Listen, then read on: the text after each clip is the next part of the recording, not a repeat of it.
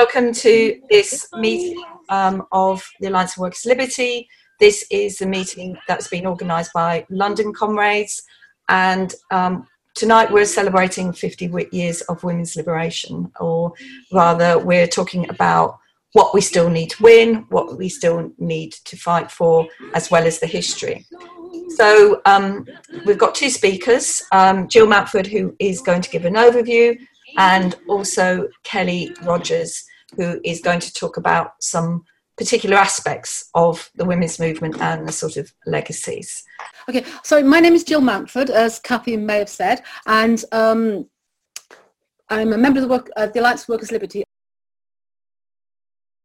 and um, we're socialist feminists. We're for the liberation of humanity, for organising society based on need, not profit. And we don't think there can be any socialism without women's liberation or any women's liberation without socialism. That's our kind of starting point, if you like.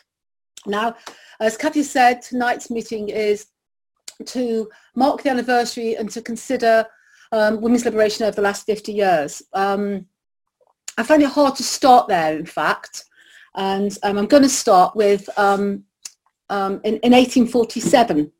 I'm not going to dwell on it for long, but I'm just going to start with this because it's a woman called Anne Knight and she was a Chartist woman, and she was um she was gaining her voice and confidence towards the end of the Chartist movement. Um, the, the movement kind of sort of ended around 1848.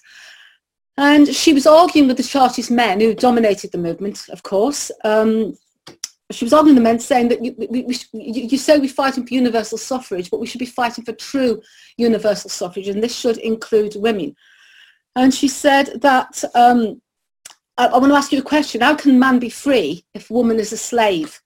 And that seems to me to be not just a question about having the right to vote, but um, a fundamental question about how humanity can be free um, if, if, half of humanity is enslaved in some way. Um, so that, that, that's kind of my starting point. Now, um, I'm going to start here to look at the 50th anniversary of the women's liberation movement. And centre to this um, picture on the screen, the centre photograph, is of the Ford Dagenham women in 1968. This is the strike for regrading that then developed into a, a demand for equal pay. And these women were um, an, an, inspiration to the um, birth of the women's liberation movement in 1970. Um, I think the important thing here is to remind people of the context, as I'm sure you know, but this is a context of... So, um, in the centre of this screen is a photograph of the Ford Dagenham women, the inspiration, or one of the inspirations, um, for the Women's Liberation Conference in February 1970. Um, this strike was initially a strike about regrading for the women to get better pay, and then it went on to um, a fight about e- um, equal pay. Now, there's interesting things about this, but I do want to say something about the context. I think you may have heard me, but the context, there's lots of things going on around the world, um, social and political movements to fight for um, civil rights, women's rights in America. As I said, May 68 is going on. So big stuff happening. Um, this um, strike by the Ford Dagenham women was the um, catalyst, or one of the catalysts, to the Equal Pay Act that um, the Labour government drove in, in or brought in in 1970, although it wasn't um, in force until um, 1975, thus giving the bosses plenty of time to find ways around that act. On this screen as well, we've got um, a picture of the London um, tram and bus workers strike. This is a, um, women striking in 1918, towards the end of the First World War. And they were striking for um, an equal pay rise to the men and for um, f- for um, paying conditions equal to the men and, and, their workplace. And they won that strike. That's 100 years ago, more than 100 years ago now.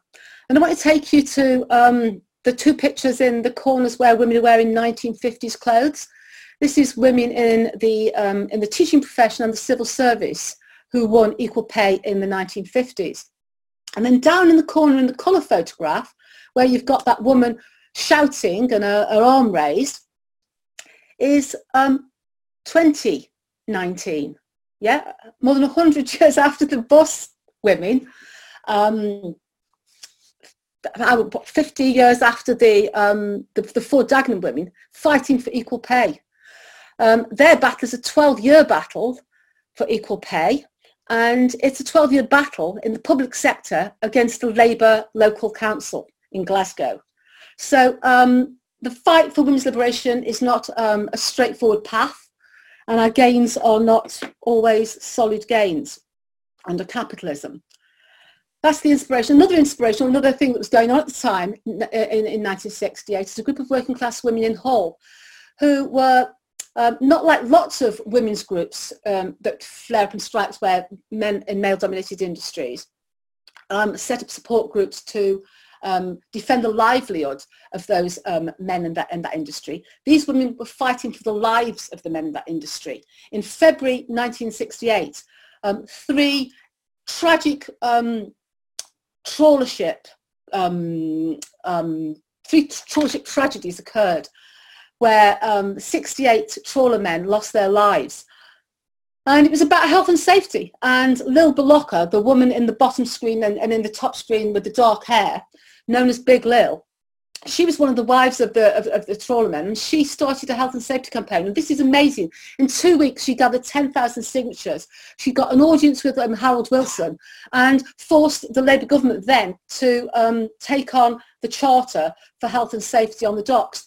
And before they did take that charter on she would stand on the docks ships were due to go out. And if she felt the health and safety hadn't been met, she threw herself on the ground, on the threshold of those ships, um, so that the ships couldn't leave the dock, right? These are brave, courageous women, um, not with a women's liberation movement or, or, or, declared, doing what they have to do to defend um, themselves as, as part of the working class. So here we have on the third slide, um, the birth of the women's liberation movement. In the top corner where you can see women sitting in rows, it's the women who attended that conference in 1970. And I think this, I, I, I think this is a movement worth celebrating. I think it's, it's, it really needs to be understood. I think, I think, I think it's a tremendous thing. Um, they, they, they, they, were a group of women um, who organised the conference, Alexandra, um, Sheila Rowbotham and others. And they um, were socialist women, socialist feminists, and they were sick of um, not getting the voice heard. They were sick of being treated as secretaries. They were sick of being treated like sex objects uh, in, in, in left organisations. And whilst they agreed with the politics of those organisations, there was something lacking. Fem, socialist feminism was lacking in those organisations and in the wider movement. Organised this conference. At that conference came the original four demands. Um, and um, um, so, so, so, so the women's liberation movement was born. Sally Alexander says at the time that she didn't feel like that this was the absolute beginning. And in fact, it was the culmination of things. And it's the things that I've perhaps referred to before. And it certainly wasn't. It absolutely wasn't the beginning, the absolute, absolutely beginning of anything. Um, the photograph in the bottom corner where it's snowing, this is um, a demonstration that they organised and the February of 1971. Um, I think it was for International Women's Day. But as you can see, um, the big banner that's there is free contraception and abortion on demand. Uh, just at this point, there was a, I was playing a song at the beginning of the slides, and it was Loretta Lynn, um, and the song is called "The Pill." And we all know, you know, the, the, the, the pill is the contraceptive pill. It's the pill we're talking about, and um, the pill was um, developed in the 1950s. It came um, on stream for women in 1961.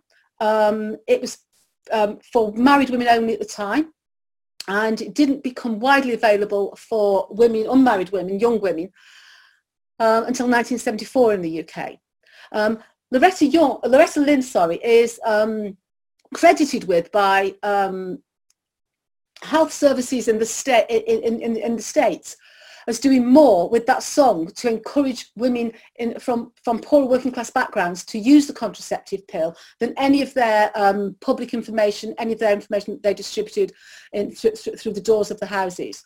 And um, it's, a good, it's, a, it's a good song. Look it up on YouTube. It's an exceedingly good song. So, so Alexander, this is not the absolutely begin, the absolute beginning.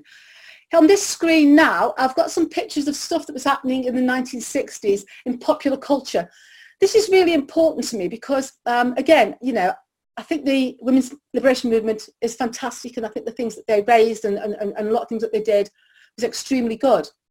But stuff was happening. And I want to draw your attention, first of all, to Shelagh Delaney. She's the woman, the young woman sitting on, leaning against the wall in, in the backs of some terraced houses in Salford.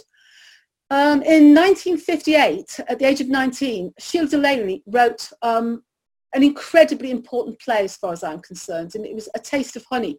It was a play. She was a lady, by the way, failed her 11 plus. She was from a working class family. Her father was a, a worked on the buses of Irish origin. And she wrote this play having been to, a, to, with the school to see a play by Terence Rattigan. And with all the confidence of youth, she walked out and said, I can do something better than that.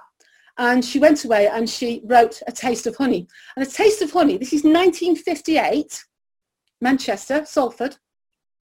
And A Taste of Honey is about a young working class woman on the threshold of leaving school. Her mother's a bit of a drunk, a bit, bit, bit useless. And she um, falls in love with um, a sailor. And um, she gets pregnant. And of course, she never sees the sailor again. And um, so she's now a, a young um, woman about to become a mother, having just left school, probably with no qualifications.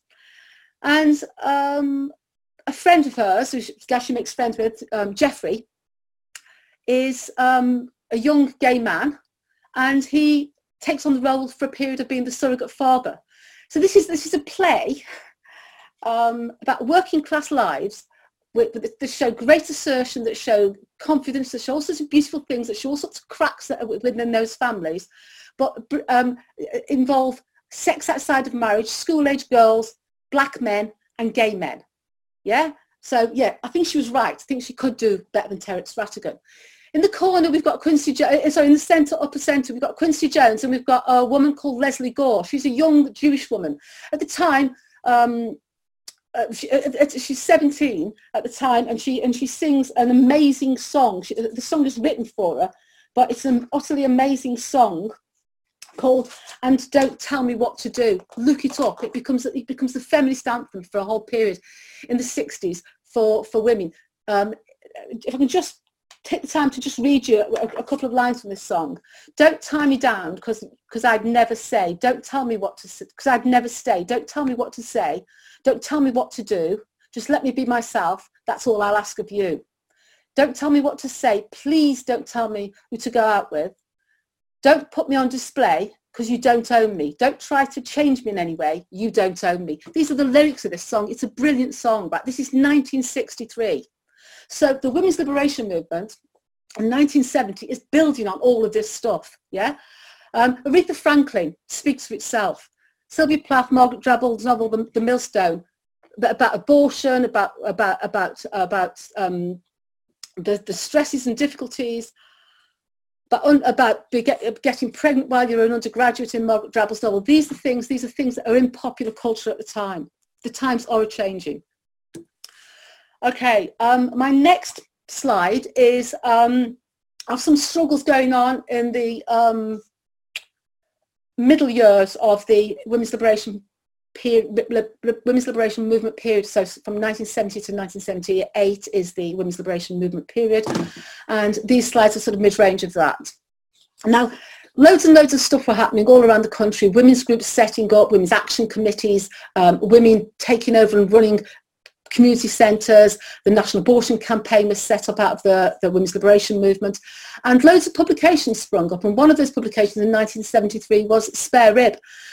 And Spare Rib, I think, was was was um, I think was pretty good. It, it, it tried to do lots and lots of things, but it, it is absolutely committed to um, covering working class women's industrial struggles, um, um, work, working class women's issues, covering issues of women of race and, uh, and what have you. It was, it, was, it, was, it was all around very, very good. And I want to compare and to contrast on the screen, we've got a copy of the, the newspaper Votes for Women. Votes for Women was the newspaper of the Women's Social and Political Union, um, the WSPU, Emmeline and Christabel Pankhurst's organisation in the fight for votes. Although this is the, the organisation of this period that gets the most publicity, that's the most known, that's the most lauded, um, it wasn't necessarily the, the most important in many respects. However, they, have, they produced this newspaper called Votes for Women. And I've got a copy of the 1910 issue on the screen. And um, if you compare and contrast the spare rib, spare rib for every week of the Trico strike and the Grunwick strike, it carried um, something about that strike in, in, in the pages of, of, of, its magazine. If you compare and contrast that to Votes for Women and an incredibly important strike for a minimum wage, um, the, the, the, the chain makers in Cradley Heath, 1910, you can search through the pages of Votes for Women and never will you see one word about that dispute. Yeah. And it says something about, um, you know, that is very much, um, you know, one of the criticisms um, leveled at the women's liberation movement of the 1970s, it was white and middle class. And, you know, to some degree that is true, perhaps to a large degree. Um, but that's a criticism that could certainly, certainly be levelled at um, the Women's Social and Political Union and certainly the organs of that, of, of, that movement. So on the screen we've got the Trico women at the top. There's a woman wearing a stripy twin set, very fashionable at the time, with her thumb raised. Um, the Trico workers was, was, it was a battle for equal pay. It was a battle about, uh, at, at, one period against the men in the factory. It was a battle against the union uh, that was representing them. And, um, but it was a battle that they won. Um, we've got also we've got the Grunwick women. Um, again, for, I'm sure most people know about this, but it was a, an amazing dispute. A dispute led by um, Asian women who showed themselves to be courageous and brave beyond, I think, beyond imagination, and, and, and left the um, orthodox official labour movement standing agape. Um, so let's just quickly go back to the Women's Liberation Movement of Might. Centre stage there, we've got Sheila Rowbotham with um, a bob. And um, around that are three of Sheila Rowbotham's books. She's a prolific writer, overall incredibly good stuff. Only two of her books, one's Juliet Mitchell's book as well. And either side of this, we've got the divisions that started to develop in the women's liberation movement. Um, um, Wages for Housework banner, and we've got Selma James. I know um, Kelly is covering Wages for Housework, so I'm going to say nothing more about that. But in the top screen, we've got Sheila Jeffreys, who emerged in the women's liberation movement. She's um, a professor now. She was um, a lecturer at, Sheffield, at Leeds University, I think it was. And in 1977, she puts a paper to the Women's Liberation Conference and um, all hell breaks loose.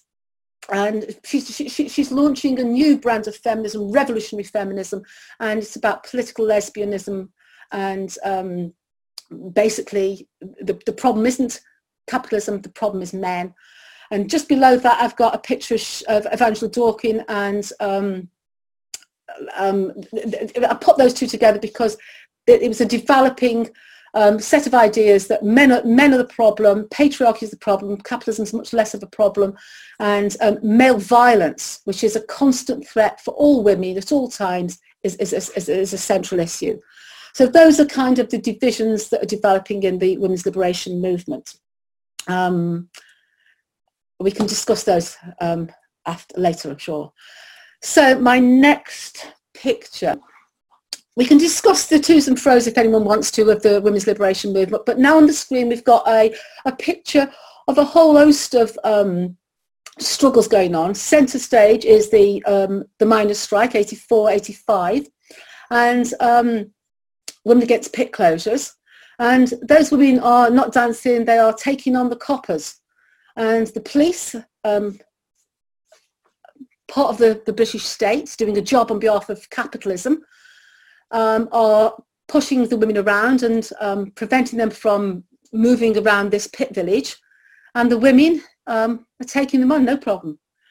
Um, also in this picture we've got a, uh, a, group of Asian and black women at the top there um, defending Islington Hospital. Black, Southall Black Sisters. Southall Black Sisters comes out um, of the end of the women's liberation movement in 1979.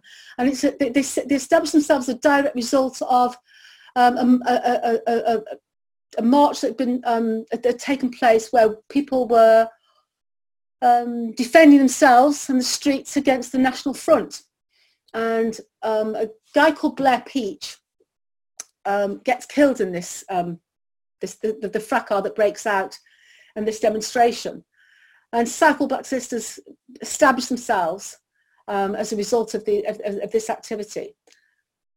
And um, Black Sisters are amazing and they are still going today, 40 years on. And they have done all sorts of brilliant things to raise um, awareness and to defend the lives of women who have suffered domestic violence and arranged marriages and forced marriages and women who have killed men who have spent decades being violent to them in self-defense. They've done brilliant work. And uh, down in the bottom corner, a campaign that they um, launched in the mid-90s was Women Against Fundamentalism.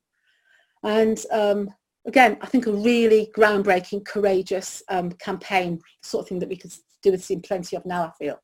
Um, another picture there is um, women on the waterfront. A woman's wearing a t-shirt saying wow with a women's symbol in the middle. And um, Women on the Waterfront, again, I'm sure took their inspiration from Women Against Pit Closures. They were women, the wives and girlfriends and partners of dockers who got sacked in Liverpool in the mid-90s. And um, inspirational bunch went around the country raising awareness of their strike and um, their sacked men and um, you know very very inspirational down in the bottom corner is um, the Sari Squad. The Sari Squad, um, I was um, lying on the sofa um, with the mumps when the 1970 Women's Liberation Conference happened. I was nine years old. Um, and I became a feminist in the late 70s, largely inspired by music, in fact, and my own experience, obviously. And these women, the Sari Squad women, were a big thing in the early 80s.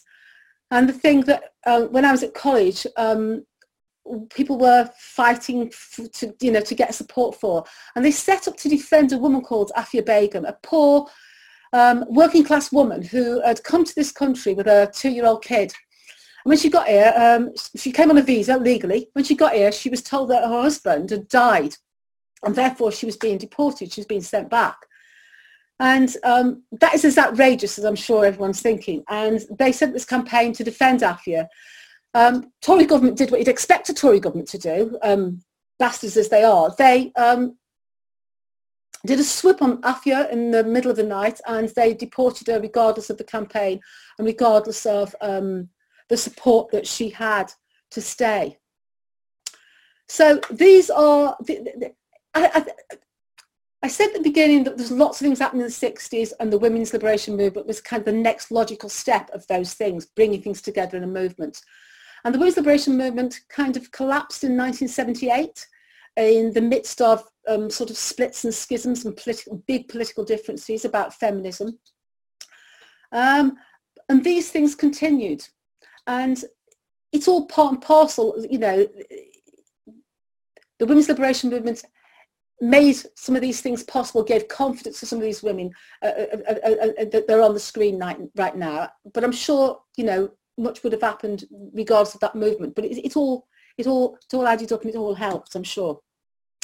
Um, so my next screen is um, a plug. At the end of the meeting in the foyer, you'll be able to buy our books, um, By Socialist Feminism and um, copy of Women's Fight Back. Um, these are publications that we produce. Women's Fight Back is a publication that Workers' Liberty produces, um, not as frequent as we might like, but nonetheless, I think we've got one coming out next month. Kelly um, edits that publication.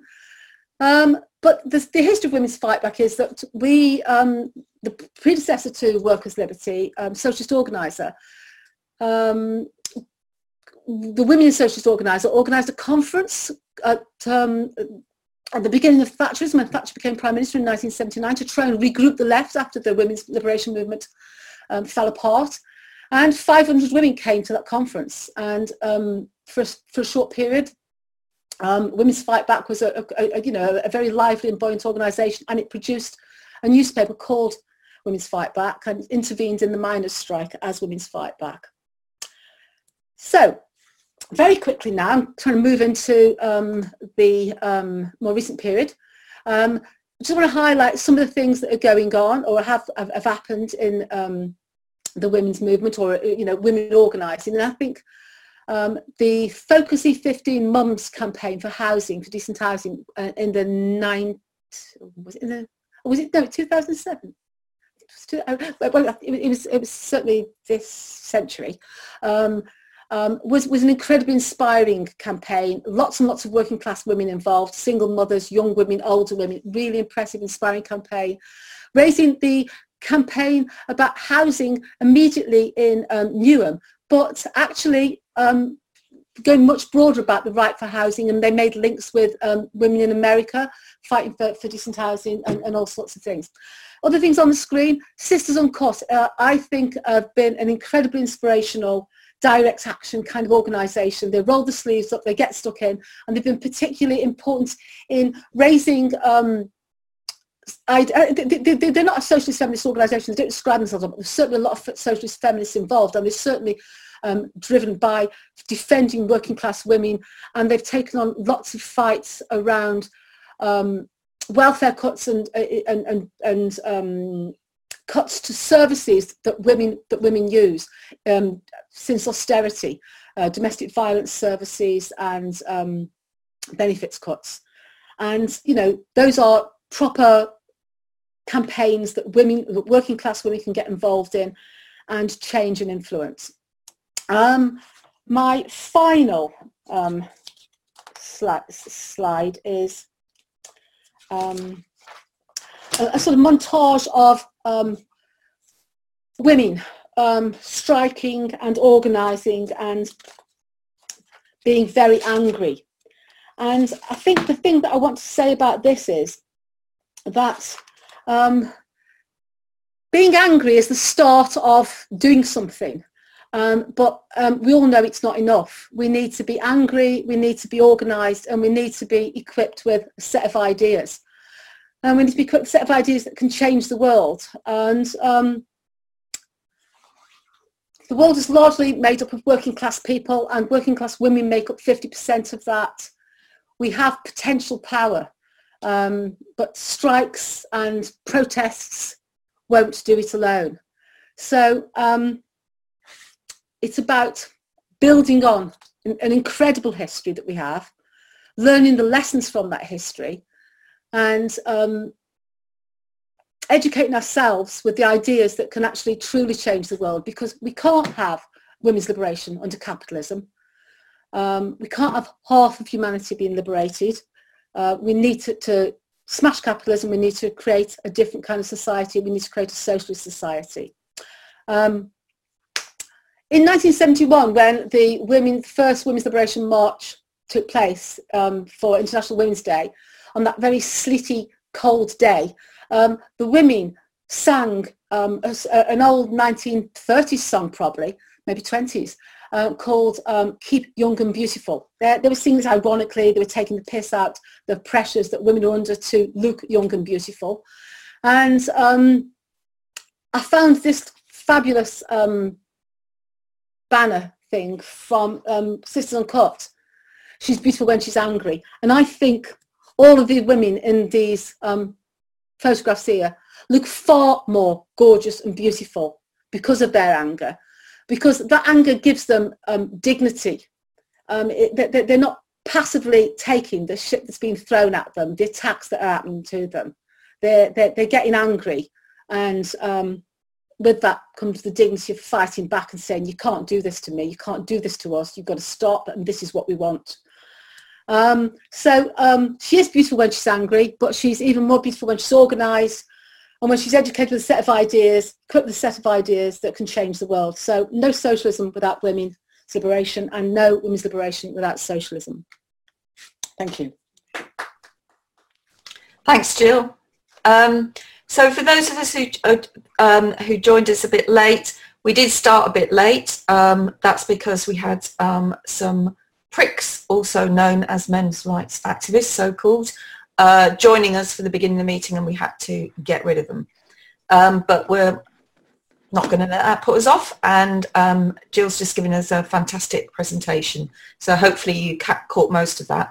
And now we're going to have our second speaker, Kelly, who's going to speak for about 15 minutes. Um, yeah, so I'm, I'm Kelly. I'm also a member of uh, Workers' Liberty um, and yeah, I've edited uh, Women's Fight Back. Um, and I also kind of help convene be our socialist feminist reading group, which is usually kind of a South London thing, but in pandemic times can be a everybody thing, including as far as Indonesia, um, for the Indonesian person in the in, in the chat. So uh, um, you know, please do get involved in that. I can post details um, later. Um, so I'm going to kind of focus quite specifically on different things, although most of it is going to be about the Wages for Housework campaigns. So kind of about the concerns or the kind of feelings that feminists that moved into the women's liberation movement um, from so revolutionary socialist or left uh, or socialist groups um, kind of had towards those groups and their kind of reasons for kind of wanting to join an autonomous women's movement instead. I'm going to talk about the Wages for Housework campaign um, and I'm going to talk about kind of democracy um, within the women's liberation movement. I think all of these things do tie together.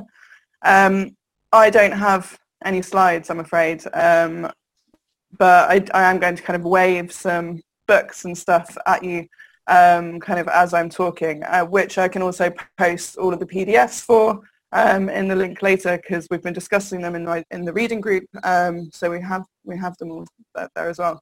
Um, so if you kind of read personal accounts by socialist feminists in the kind of early years of the women's liberation movement, um, it's kind of not long before you reach the kind of very heated debate about how just how autonomous should an autonomous women's movement be, um, especially amongst kind of socialist women or women that had kind of like long considered themselves to be part of the revolutionary or socialist left. Um, you know, many of these women felt alienated by a um, a left that they, you know, that they that saw the cause of women's liberation as, as kind of a secondary one, treated their kind of calls for a, um, a feminist kind of perspective with disdain. Um, and, you know, women were often consigned practically to um, less glamorous, more laborious kind of tasks, so typing and distributing leaflets, providing refreshments at meetings, making posters, and speaking in meetings, um, and then kind of often only in an organizational capacity rather than kind of being the kind of political um, leaders. And, you know, when concerns were raised, they were kind of seen as personal and emotional, um, up to up to individual women and men to solve, not the fault of group you know, not a kind of problem with the practice in general of, of, of those groups or, or a political problem. Um, and, you know, so one woman wrote in um, a 1976 edition of Red Rag. Red Rag is, this is a photocopy. Um, it's like a, it was a socialist feminist magazine that was edited primarily by, but not completely by, some Communist Party women. Um, and it's very, it's a very interesting read. And again, I've got all of the copies apart from one which I can share a link to in, in a minute because they are very very interesting to look through. Um, so in this in this article she she I thought it was worth quoting it because I think it's a good quote. Um, the only people who professed to be fighting for revolution were the left groups. Um, these were the very groups in which women had felt their own oppression and experienced directly their position as the typist, the social organizer, the tea maker, and the liberated screw.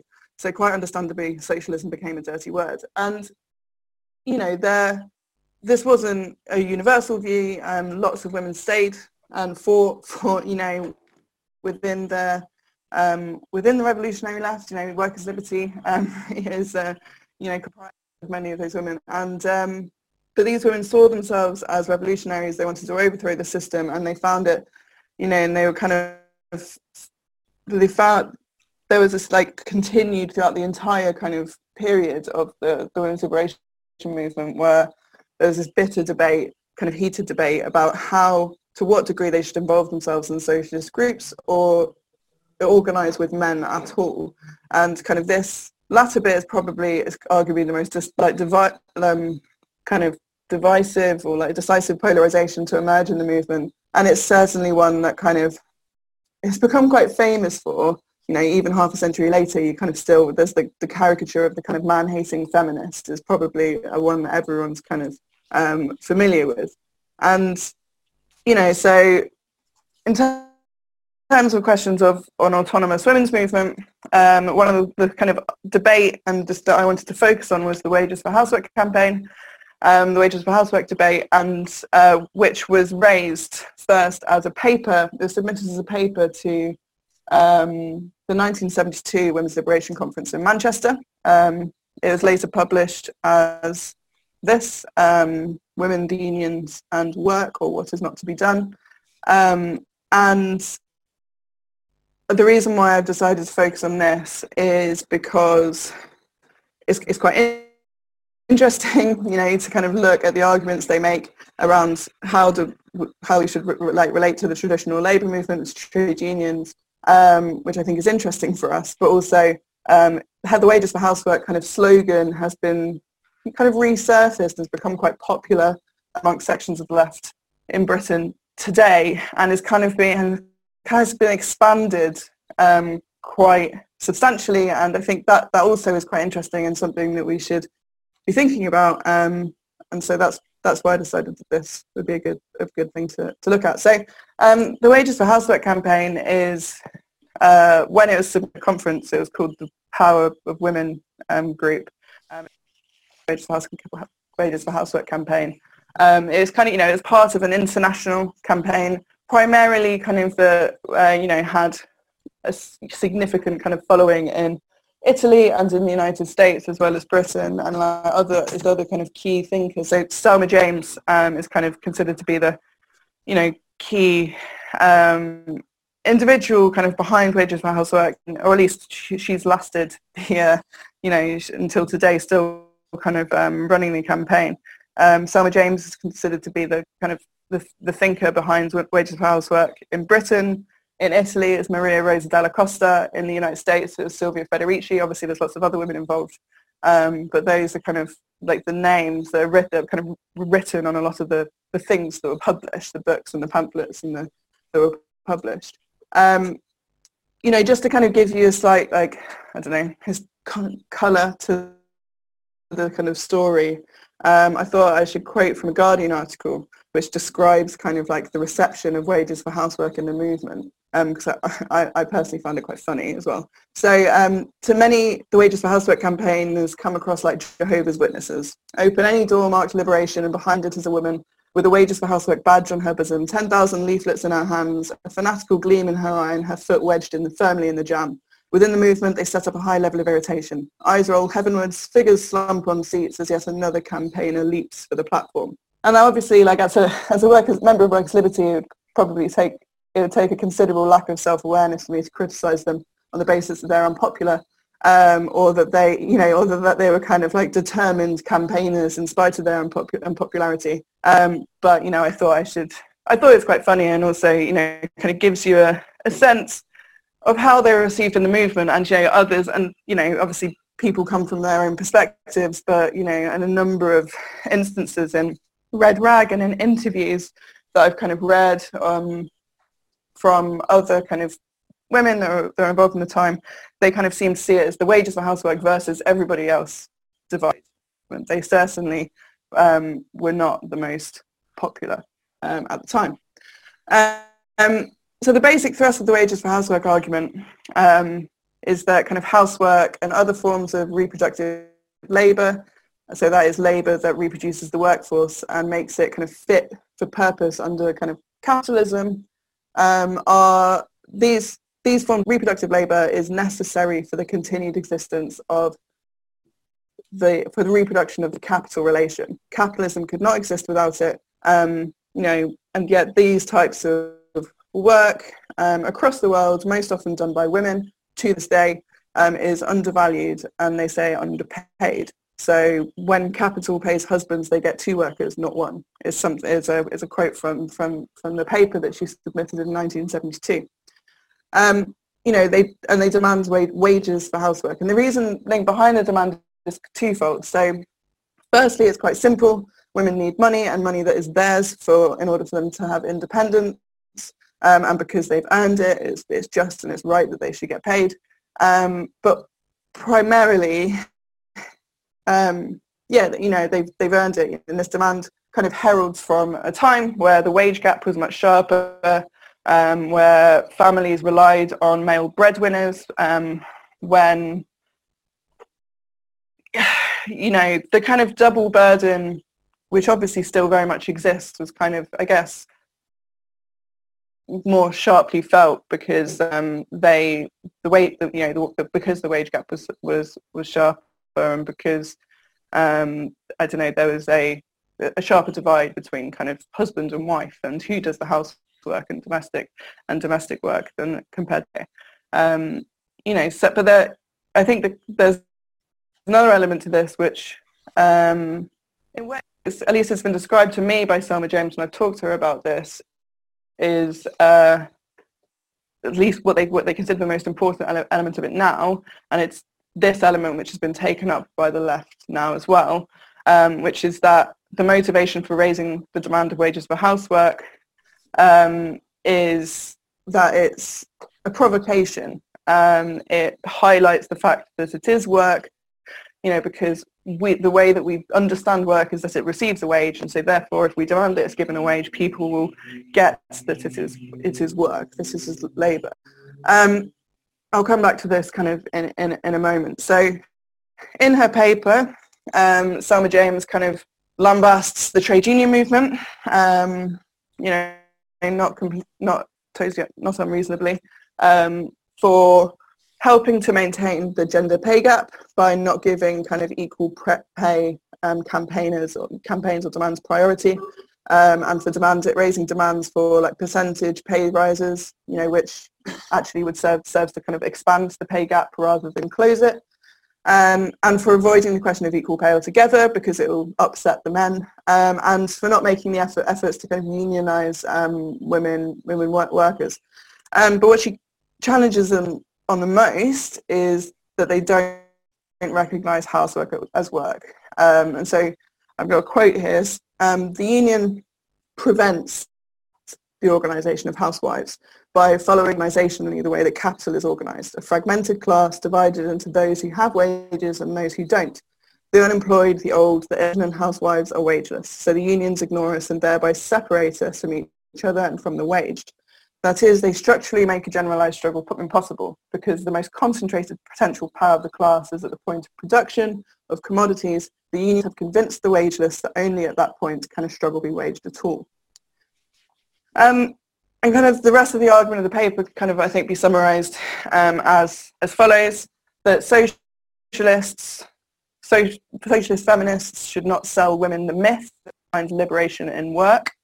Um, you know, the idea that if you if we get all of our women and you know get women in the workplace, get them to join the union, then suddenly they're they're going to be in a kind of utopia, and that's and that's that's going to be great. Um, or that they will find comrades in the trade union movement. Um, that there is a need for an autonomous women's movement centred on communities and on housewives. Um, and that the demand for wages for housework will cut across the public-private divide and give women the means to live independently and you know empower women with the knowledge that they are central to capitalism, um, just like men producing commodities in factories. Um, it raises demands other than um, wages for housework, so um, a shorter working week, a gar- and actually the wages of housework demand was raised first as a gar- raised as a guaranteed income for all. So, you know, you can see the relationship with the UBI demand today. Um, equal pay for all, an end to price rises, free community controlled child childcare for all. Um, so critics at the time, and as I've said, there are many of them, um, and actually Red Rag, which I've talked about, is they, they devoted their entire second issue to criticising criticising Selma James's paper, um, and it's it's an interesting read. Um, but they're kind of I'm going to try and do it briefly. Um, you know, they argued against wages housework for, I think, two main reasons. Um, the dismissal of the labour movement, which I think a lot of people in this chat, and certainly I um, agree with, um, the, you know, the implicate, basically the, the suggestion that women should just avoid trade unions completely because they're full of men that don't care. Um, and that com- we should focus our energies on organising communities or households, um, and this could kind of like replace work organising. Um, you know, people, and actually people might recognise echoes of this of this particular debate in current kind of stuff about social movements versus labour movement as a starting point or kind of main focus for working class or, or struggle or the left. Um, and the second key point that they make, so I'm, I'm primarily working from a, an article in Red Rag by Sheila Rowbotham, um, who people may well have heard of. Um, so the second key argument that they make is that it's no good raising a demand for people for paying people to do housework because this doesn't socialize housework. It doesn't break kind of like break down the public private divide or break women out of the kind of domestic sla- like situation of domestic slavery and rather it kind of confirms the isolation of the of the houseworker in a nuclear home. It doesn't connect those who are responsible for the reproduction of the workforce to wage workers in, in commodity production. Doesn't connect those struggles. Rather, it just tries to replace one with the other, um, which again I think is is a fair um, criticism. So you know, in in lots of ways, that things have you know this uh, forum is titled 50 Years of Women's Liberation, which kind of gives the impression that we're going to talk about everything from then until now, which we can't do. But I do want to talk about now. Um, so in lots of ways, things have changed quite a lot. So the paper discusses the problem of women not being very well organised and men making up the vast majority of trade union members. This is not the case anymore. Um, you know, actually in terms of them saying that women weren't very well organised is interesting and, you know, especially considering the kind of very inspiring kind of like rundown of things that were happening that Jill kind of talked about um, before. You know, there were a lot of struggles in the in this period, many involving um, some very impressive women. Um, you know, and trade union membership now is, is very low um, generally, so I suppose it's still the case that women aren't very well organised. Um, but where, whereas trade union membership amongst men is falling, um, it's rising amongst women, and I, I believe that women um, comprise the majority of, um, actually they must, yeah, they comprise the majority of uh, trade union members and uh, high, like uh, quite significantly actually in a higher proportion of women workers are trade union members compared to, to men workers um, in Britain today. Um, the unions are still bureaucratised and male-dominated, and in many ways they're not political, um, let alone feminist. Um, you know, and a kind of example that kind of springs to mind is a few years ago I was trying to get um, back to the union that I was organising, like I, I was a member of, and in the Picture House strike, the Picture House Cinema Workers strike through, um, we tried to get a uh, strike to take place on International Women's Day. Um, we announced it and then they, they, the, the union cancelled it because they decided that it was too political. We wanted to kind of make use it as an opportunity to make the case about how women, you know, comp- uh, you know, form a significant majority of um, low-paid precarious workers and, um, you know, the gendered politics of kind of low pay precarious work um, and they decided that it was too political and cancelled it um, without any reference to um, the membership. Uh, we kind of kicked off the next year. We managed to get them to agree to an International Women's Day strike. Um, it was fantastic. Uh, we kind of collaborated with you know sex workers and um, you know other kind of feminists to kind of have a very big uh, kind of demonstration outside um, one of our Picture House cinemas. So, but you know, I, I, bring this up because you know a lot of the criticisms she has of the trade union movement can, can be can be can be levied at the trade union movement today. It is not a paradise for women to be organising in. It is not. They are not what we want them to be. Um, but nevertheless, I think um, she was she was wrong then, and she she's wrong now. Uh, or they're wrong. They were wrong then, and, and they're wrong now. Um, very quickly, I realise I'm probably I'm probably going a bit over time. Um, so an, another